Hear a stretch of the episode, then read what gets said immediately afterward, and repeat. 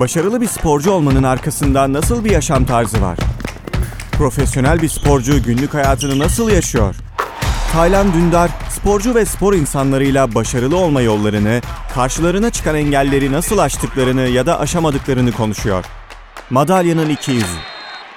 Merhabalar, Madalyanın iki yüzü programına hoş geldiniz. Bu program konuğum Mustafa Vatansever. Son programı kapatırken sevgili Bedisçen'le programı Mustafa ile yapacağımı söylemiştim. Mustafa'yı bekledik Türkiye'ye gelmesini. Aslında çevrim içi yapacaktık Mustafa ile programı. Çünkü Mustafa Londra'da yaşıyor. Oradaki tenis konuşacağız tabii ve Wimbledon'da her sene orada görev oluyor. Biraz Wimbledon'u konuşacağız. Ama Mustafa ben Türkiye'ye de geleceğim abi, İzmir'e de geleceğim deyince dedik ki yüz yüze yapalım. Hoş geldin Mustafa. Hoş buldum Taylan abi. Nasılsın? Keyifler nasıl? İyi, çok iyi. Hatta seni görünce hep daha iyi oluyorum zaten. Sen nasılsın? Sağ ol. Ben de çok iyiyim. Nasıl? Özlemiş misin İzmir'i, Türkiye'yi? Ya özlüyorum. yedi yıl geçirdim burada. Yani ilk gün tanıştık seninle. Bugün bunun üstünden belki on üç yıl geçti şimdi. E, yedi yıl burada yaşadım. beş yıldır Londra'dayım. Dolayısıyla her geldiğimde hep bir özlem, hep bir güzel hatıralar, güzel anılar. Yine buradayım. Çok teşekkürler davet ettiğin için. Estağfurullah. Şimdi senin burada programın konuk olmanı istedim ve çok da önemsiyorum. Çünkü anlatacakların çok değerli. Sen eski bir tenisçisin diyebilirim herhalde. Oynuyor musun hala? Veteran falan öyle şeyler var mı? Oynuyorum. Çünkü oynadığımı bilenler bir şekilde öğrenir öğrenmez davet ediyor hala İngiltere'de de. İşte onlarla hafta sonları ya da özel turnuvalarda artık daha çok çiftler maçlarında falan hala oynuyorum. Oynamaya çalışıyorum. Yani on beş yıl oynadım. Ama artık ya bu zehir zaten kopamıyor. Her sporcu için, her sonra... branş için aynı şey devam ediyor. Ya hayatın boyunca oynamaya tabii devam edeceksin ama ben senin üniversite yıllarına dönmek istiyorum. Aslında sen aslen Bursalısın değil mi? Evet. Tenis oynuyorsun o yıllar ve bir spor bursu kovalıyorsun ve işte karşımıza çıktın. Nasıl oldu o süreç? Aktarır mısın? Çünkü hani genelde biz üniversite olarak hani o sporcuları biz takip ediyoruz. Üniversitemize davet ediyoruz tenisçileri ya da yüzücüleri. Ama burada tam tersi bir durum oldu. Sen bize geldin ve biz de hani sana bakınca direkt kabul ettik. Hatırladıklarını biraz aktarır mısın? Ya o süreç şöyleydi. Ben açıkçası hiç telefon almadım herhangi bir üniversiteden o dönemde. Biliyordum da almayacağımı. Çünkü herhangi bir profesyonel A T P, I T F turnuvalarında oynama şansım olmamıştı. Tenise işte dört beş yaşında başlamaktansa on yaşında başlamıştım. Biliyordum biraz geç kaldığımı profesyonel seviyeye çıkmak için. O dönemde de İzmir'di hayalim ve bunun olacağını bildiğim için senin savaşman gerekiyor diyordum. Girmek istediğin üniversiteye, girmek istediğin bölüme sen gideceksin, sen kapısına gideceksin ve şansını öyle deneyeceksin. Bunu kendime söylüyordum zaten. İşte o seçimlerin olduğu dönemde de otobüse bindim bir sabah. Aileme de dedim ben İzmir'e gitmek istiyorum. Şansımı deneyeceğim. Okumak istediğim bölüm Yaşar Üniversitesi'nde var. E nasıl gidiyorsun? Otobüse binip öylece gidilir mi falan dendi. Ben gideceğim dedim. Daha sonra o gün sabah dokuz gibi geldim. dokuz buçuk gibi okuldaydım. Bölüm tanıtımları masaları oluyor. İlk kendimi orada buldum. İşte merhaba merhaba ben Mustafa Vatansever. Bursa'dan geliyorum. Bu bölüm hakkında bilgi alayım aldım. Daha sonra dedim fakat hani benim puanım burslu girmeye yetmiyor. Fakat işte on yıldır da tenis oynuyorum. Bu konuda bir şey yapabilir miyiz? O gün sağ olsun Melih abi vardı. Melih Tütüncüoğlu. Buradan da çok selamlar evet, kendisine. Evet çok selamlar Melih'e. Melih abi dedi tamam dedi ben seni dedi Taylan abi var dedi. E, spor bölüm müdürümüz dedi. Hemen onunla tanıştırayım dedi. Bunu dedi en iyi o bilir dedi.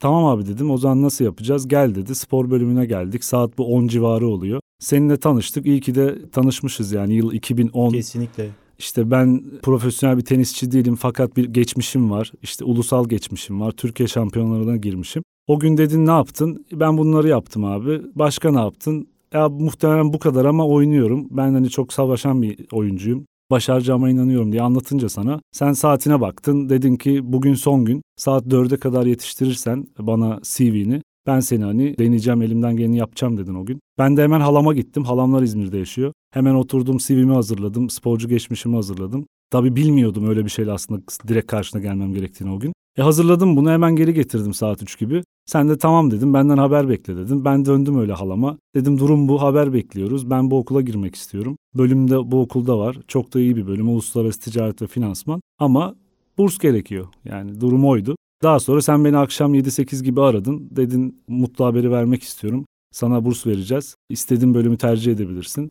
Tabii o gün benim en mutlu günlerimden ya biriydi. Bir şey söyleyeyim mi Mustafa? Hiç hatırlamıyorum. Çünkü ben bunu çok yaşıyorum. Muhtemelen ondan hatırlamıyorum. E, Şimdi sen hani ondan sormamıştım soruyu evet. Aslında ama bir de hani keyifle dinledim. Anılarım da hani böyle bir canlanıyor tabii öyle öyle zamanlarda. İyi ki de beraber biz, biz seninle artık arkadaş olduk. Yani uzun zamandır iletişimimiz hiç kopmadı. Kaç mezunusun sen? Ben iki bin on yedide mezun oldum. Ama böyle bir geçmiş, yani benim böyle geçmişim olanlarla tutunuyorum. Oğlum sen kaç gerçekten. Yılda mezun oldun? yedi. Vay maşallah. Biraz ben de nasıl olur diyorum çünkü. iki bin onda öyle... girdim.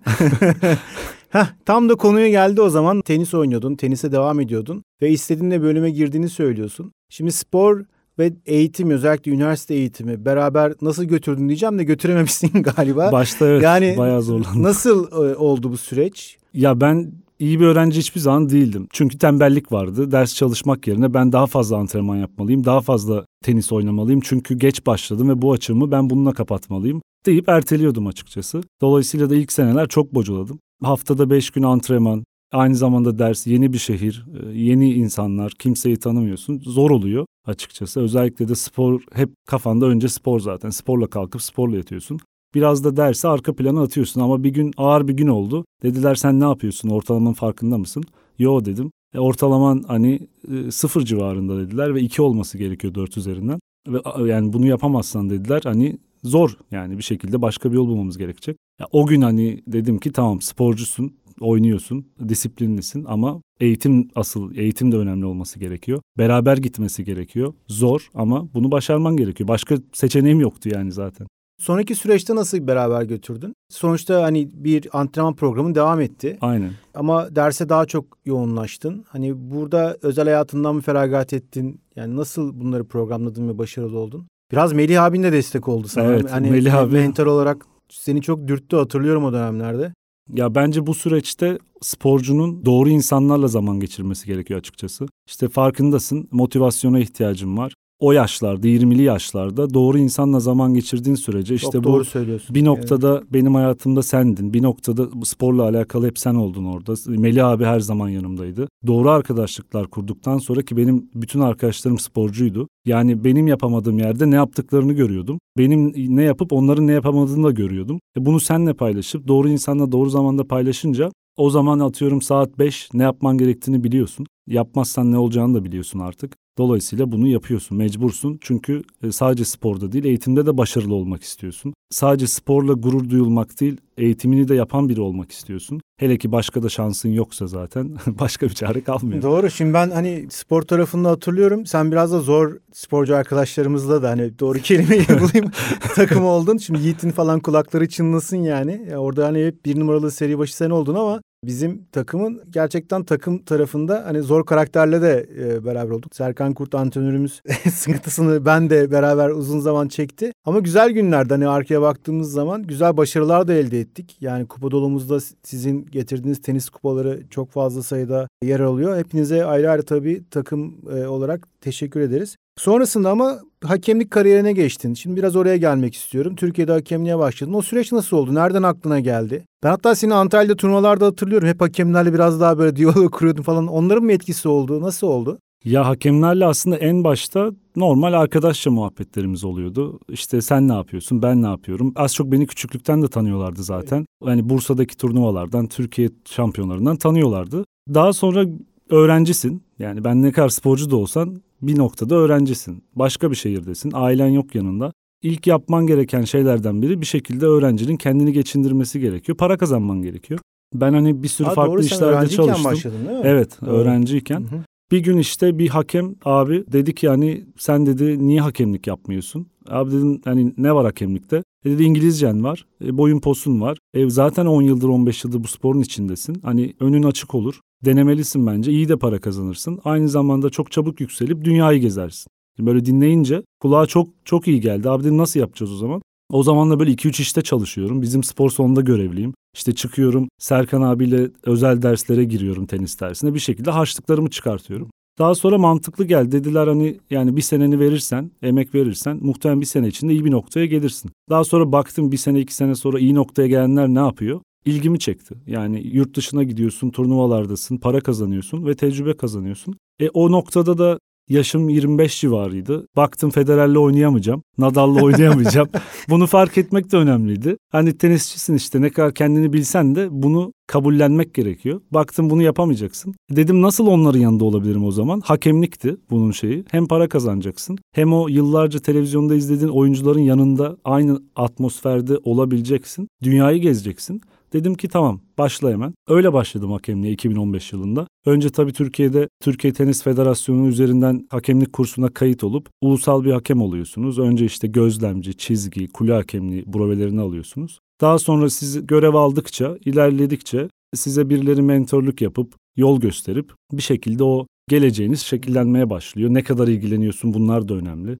Kendine ne katıyorsun? Gerçekten gelecek vaat ediyor musun bu işte? Nasıl ben iki bin onda geldim, senle tanıştım. Sen bende bir gelecek gördün. Bu okula bir şey katabileceğime inandın ve birlikte bir yola girdik. Orada da bu oluyor. Birileri bunu görüyor, bir şekilde düşünüyor, konuşuyor. Gelecek vaat ettiğine inandıktan sonra sana yol göstermeye başlıyorlar. Ben bir yıl içinde ilk uluslararası batch olan White Batch kursuna gittim. Türkiye Tenis Federasyonu gönderdi. Fransa'daydı. Üç gün süren bir kurs. O uluslararası hakemlik sürecin ilk basamağı. Yani tam uluslararası hakem olmuyorsunuz ama ulusallıktan bir üste çıkıyorsunuz artık ve çok büyük avantaj sağlıyor.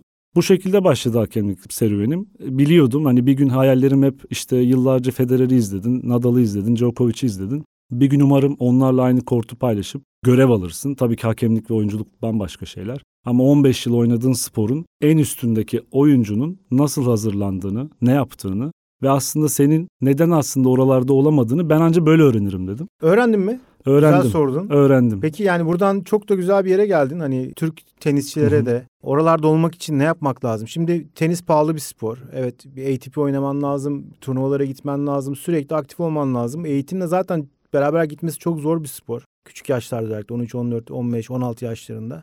Ne yapılması gerekiyor? Yani bir bizim hani en yine Wimbledon'a giden, Grand Slam oynayan tenisçilerimiz var ama hani ilk tur ya da elemelerde elenip geri dönüyorlar. Yıllardır bu böyle. Daha yukarıları çıkmak için yani bir Yunan tenisçi orada kafayı oynarken biz niye yokuz? Bunu nasıl gözlemledin? Yani bunun cevabı nedir? Biz nasıl orada olacağız? Taylan abi çok karışık bir konu ama şöyle söyleyeyim. iki bin on beş yıl sonuna doğru ilk uluslararası turnuvalarımdan biriydi çizgi hakem olarak. Rusya'ya gitmiştim. A T P iki yüz elli turnuvası. Sankt Petersburg'da çizgi hakemiyim. Ve yıllarca televizyondan izlediğim ilk onda olan bir oyuncu var orada. Önümde ilk gördüğümde, yıllarca televizyonda izlediğim biri. Sosyal medyada falan gördüğüm biri. Oyun tarzını da beğeniyorsun. Her şey okey. Ama ilk gördüğümde tepkim kendime şu oldu. Gördün mü niye oyuncu olamadığını? Bu çok çok büyük bir cümleydi benim için. Onda gördüğüm maç öncesi hazırlık, ekibi, antrenöründen fiziği, kondisyonu, profesyonelliği hiçbir zaman benim on yıllık sürecimde yoktu. Yani önde bir kişi görüyoruz ama arkada kocaman bir ekip çalışıyor gibi.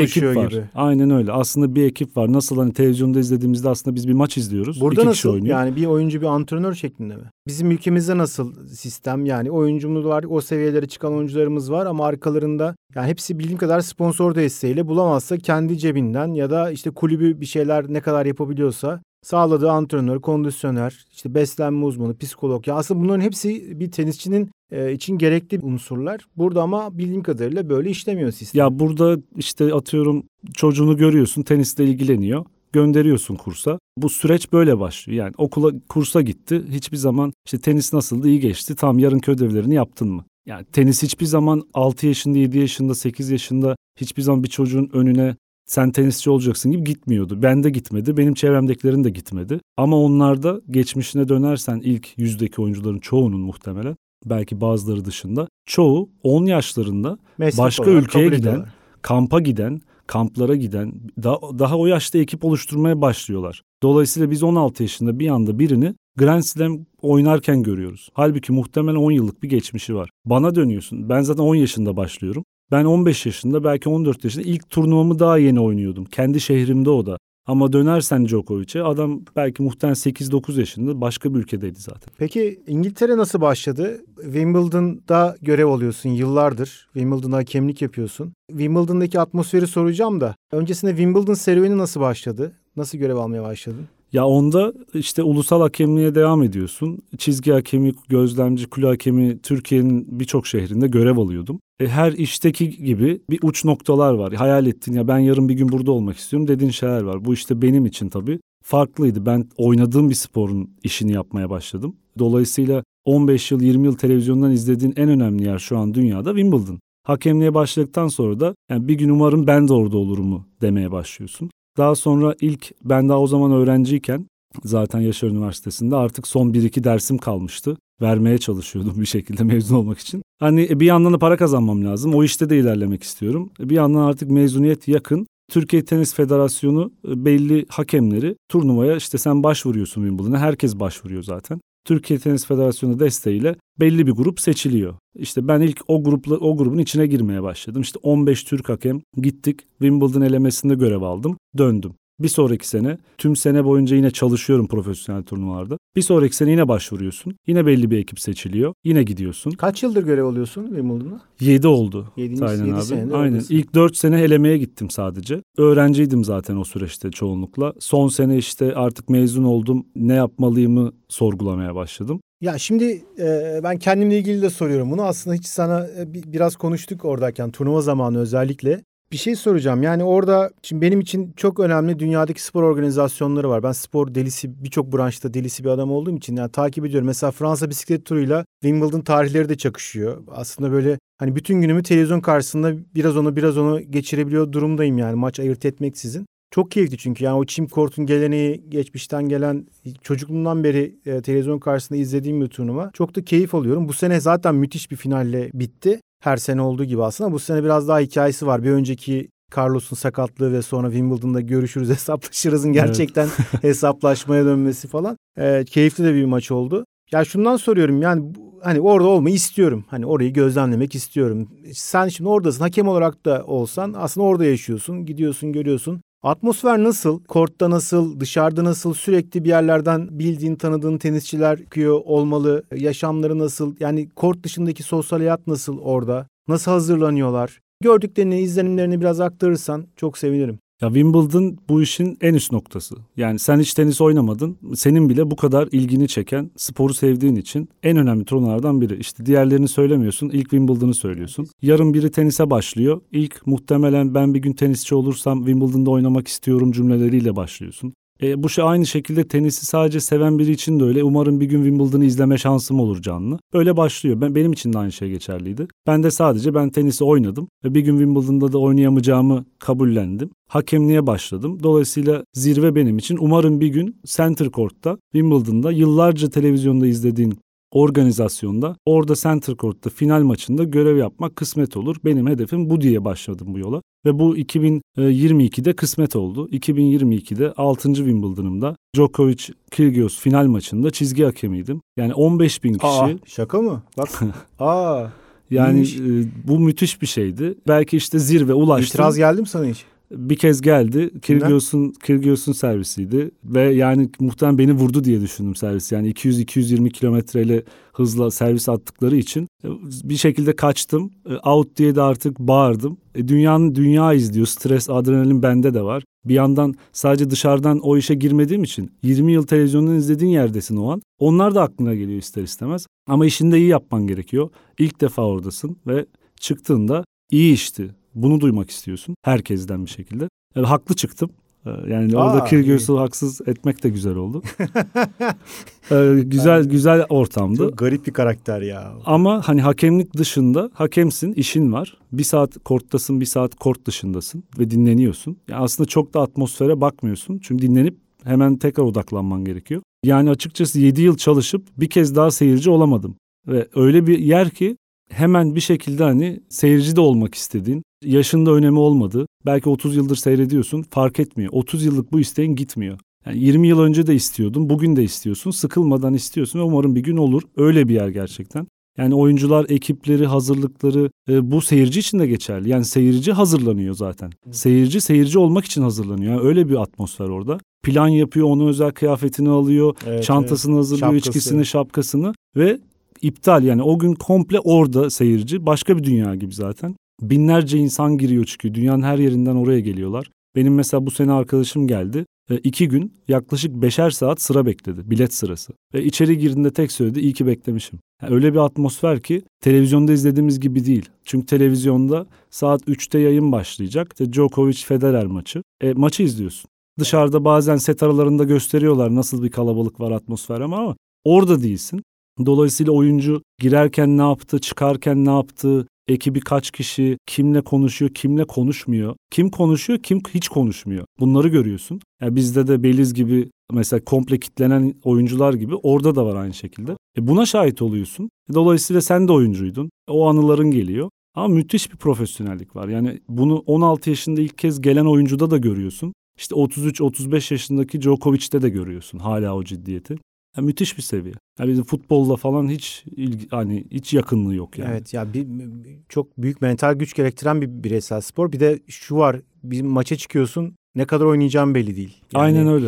Yani altı Düşün. Saatte kortta kalabilirsin, beş buçuk saatte kortta kalabilirsin. Yani üç saat, iki saatte maçın da bitebilir. Değişik bir mental güç gerektiren bir spor aslında bu. Ona göre fiziksel yapılanmanı da ona göre, beslenmeni ona göre programlaman gereken de bir spor. Dediğin haklısın. Yani bazısı çok konuşarak kendini motive eder, bazısı hiç konuşmayarak. Orada peki hani bizim için hani muhteşem üçlüden böyle diyaloğa girebildiğin oldu mu? Hani Nadal, Djokovic, Federer ya da... Ya Federer'le burun buruna geldim. E, tabii hakem olarak orada olduğum için, seyirci olmadığım için herhangi bir e, iletişim şansımız olmuyor. En azından etik olmadığı için e, öyle bir yaklaşım olmuyor ama Federer'in Center Court'a çıkmadan önce, yaklaşık iki sene önceydi sanırım. Federer'in Center Court'a çıkmadan önceki son rutininde bizim de hakem odasının koridoru, onların son rutini artık korta çıkmadan önceki koridorun yanındaydı. E şans eseri yine senin de tanıdığın bir arkadaşla, Mert'le telefondaydım. Ona yani hangi işte burası, orasının nasıl bir atmosfer olduğunu anlatıyordum.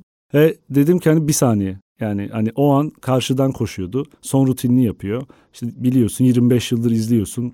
E, kim olduğu da belli. Kort içi, kort dışı herkese örnek olan biri. Burun buruna geldik. Dolayısıyla bir şey diyemedim. O onun hani görevlinin engelleyip içeri almadığı Wimbledon mıydı? Evet. Hani kapıda kartı yok diye. Aynen öyle. Nasıl bir yani, nezaketle bekliyordu değil mi? O, öyle bir kültür var ki ortada. Yani öyle bir kültür var ki Federer'sin, e, güvenlik seni kartın yok diye almıyor. O da yani, bekliyor. O da tamam diyor, bir telefon açalım belki kart çıkarabilirler diyor. Çıkmadı diyor. Güvenlik de o zaman yapabileceğim bir şey yok, kusura bakma diyor. Federer de tamam o zaman siz kusura bakmayın deyip dönüyor. Yani böyle bir yerden bahsediyoruz yani. Ya kültürler çoğu abi şeyin önünde çok orada yani. Bu ya. Yani bahsettiğimiz kişi hani dün tenise başlayan biri değil. Sen benim kim olduğumu biliyor musunla başlar. Yani düşün. Yani. Ama müthiş bir yer ya. Yani o bir şey, biril bir şeyle, bir turnuvayla kıyaslanmayacak bir yer, öyle söyleyeyim sana yani. Umarım bir gün gelirsin, umarım beraber gideriz. Umarım, inşallah. Benim hayalim yani bir Wimbledon mutlaka orada olmak, inşallah tabii Center Court'ta bir final maçını izlemek. Bir Formula bir hayalim, İstanbul'da izledim ama işte bir Monaco izlemek istiyorum. Bir Super Bowl finali mutlaka izlemek istiyorum. Yani şöyle bir şey iyi olurdu İngiltere'de ama ne yazık ki. Kendimi anlatmaya başladım ama hayallerim. Formula bir deyince aklıma geldi. Yine Formula bir ile Wimbledon yine çakışıyor mesela. Evet. Ben de çok gitmek istiyorum. Hiç bulunmadım. E, Wimbledon var. E, dolayısıyla Wimbledon önceliğim oluyor ama yani o, o Formula birde de İngiltere Grand Prix'sine gitmem için Wimbledon'da olmuyor olmam gerekiyor. Vallahi ben İngiltere'ye gelirsem bir paket program, bir, bir Liverpool'a bir Kop tribünde bir maç izlemek istiyorum. Yani bunu da çok istiyorum. Bakalım yani e, o taraflara gelirsek zaten. Mutlaka... Ama sen seyirci olarak geleceksin. Sana her türlü ayarlarız yani. Yani geldin, üç gün Wimbledon'u izledin. Formula birini ha, izledin. Ha öyle şeyler oluyor mu ya? Ben gelsem bana bilet ayarlayabiliyor musun? Ya Türkiye'deki bunu... gibi oluyor mu yani? Ya tam do- dolay- dolaylı ya, dolaylı yoldan bir şekilde, yeter ki sen gel. Yani öyle söyleyeyim, eyvallah, bir şekilde o tamam çözülür yani. Mustafa vallahi çok keyifli bir program oldu. Sen oradasın, devam ediyorsun. Dönmeyeceksin herhalde buraya. beş yıl oldu biliyorsun. Yani iki bin on yedide hakemliğin artık hakemlikte dört yıl full time çalışıyordum. Mezun oldum. Bir karar almam gerekiyordu. Yani yirmi yedi yaşındasın. Ee, Türkiye'de mi kalayım, bu işte mi ilerleyeyim? İşte Bulgaristan vatandaşlığım var. Yurt dışına mı yönelmeliyim? Aynı zamanda hakemliği tutup hani kariyerime mi odaklanmalıyım? Bir şekilde o gün bir karar aldık birlikte. Ee, ve beş yıl önce taşındım. İşte bugün bir şirkette çalışıyorum. Aynı zamanda hakemliğe devam ediyorum. Çünkü İngiltere'ye yerleştim. Orada Wimbledon ve Wimbledon dışındaki bütün boş zamanlarımda yine hakemliği yapıyorum. Hobi olarak tenis oynamaya devam ediyorum yine. Ama aynı zamanda da normal ofis işim var. E, muhtemelen yakın bir zamanda da dönmem. Ama yılda hedefim yılda bir ay İzmir'e gelip yine sizleri görüp. Harika. E, burada vallahi her geldiğinde geçirmek. Görüşüyoruz zaten. Yine görüşmeye devam ederiz. Vallahi çok teşekkür ederim. Bize konuk oldun. Yani Wimbledon'ı anlattın, oradaki birebir yaşayan biri olarak kendi kariyerini de anlattın. Programımıza konuk olduğun için çok teşekkür ederim. Ben teşekkür İnşallah ederim. Bir daha geldiğinde başka anılarla tekrar seni konuk ederiz. İnşallah. İnanıyorum. Seni de bekliyorum. Yani en kısa zamanda gel. İnşallah. Teşekkürler Taylan. Görüşmek abi. üzere. Görüşürüz. Madalin iki yüzünde bu hafta tenis konuştuk Mustafa Vatansever'le birlikte. Önümüzdeki hafta başka bir konumda tekrar birlikte olmak üzere. Hoşça kalın.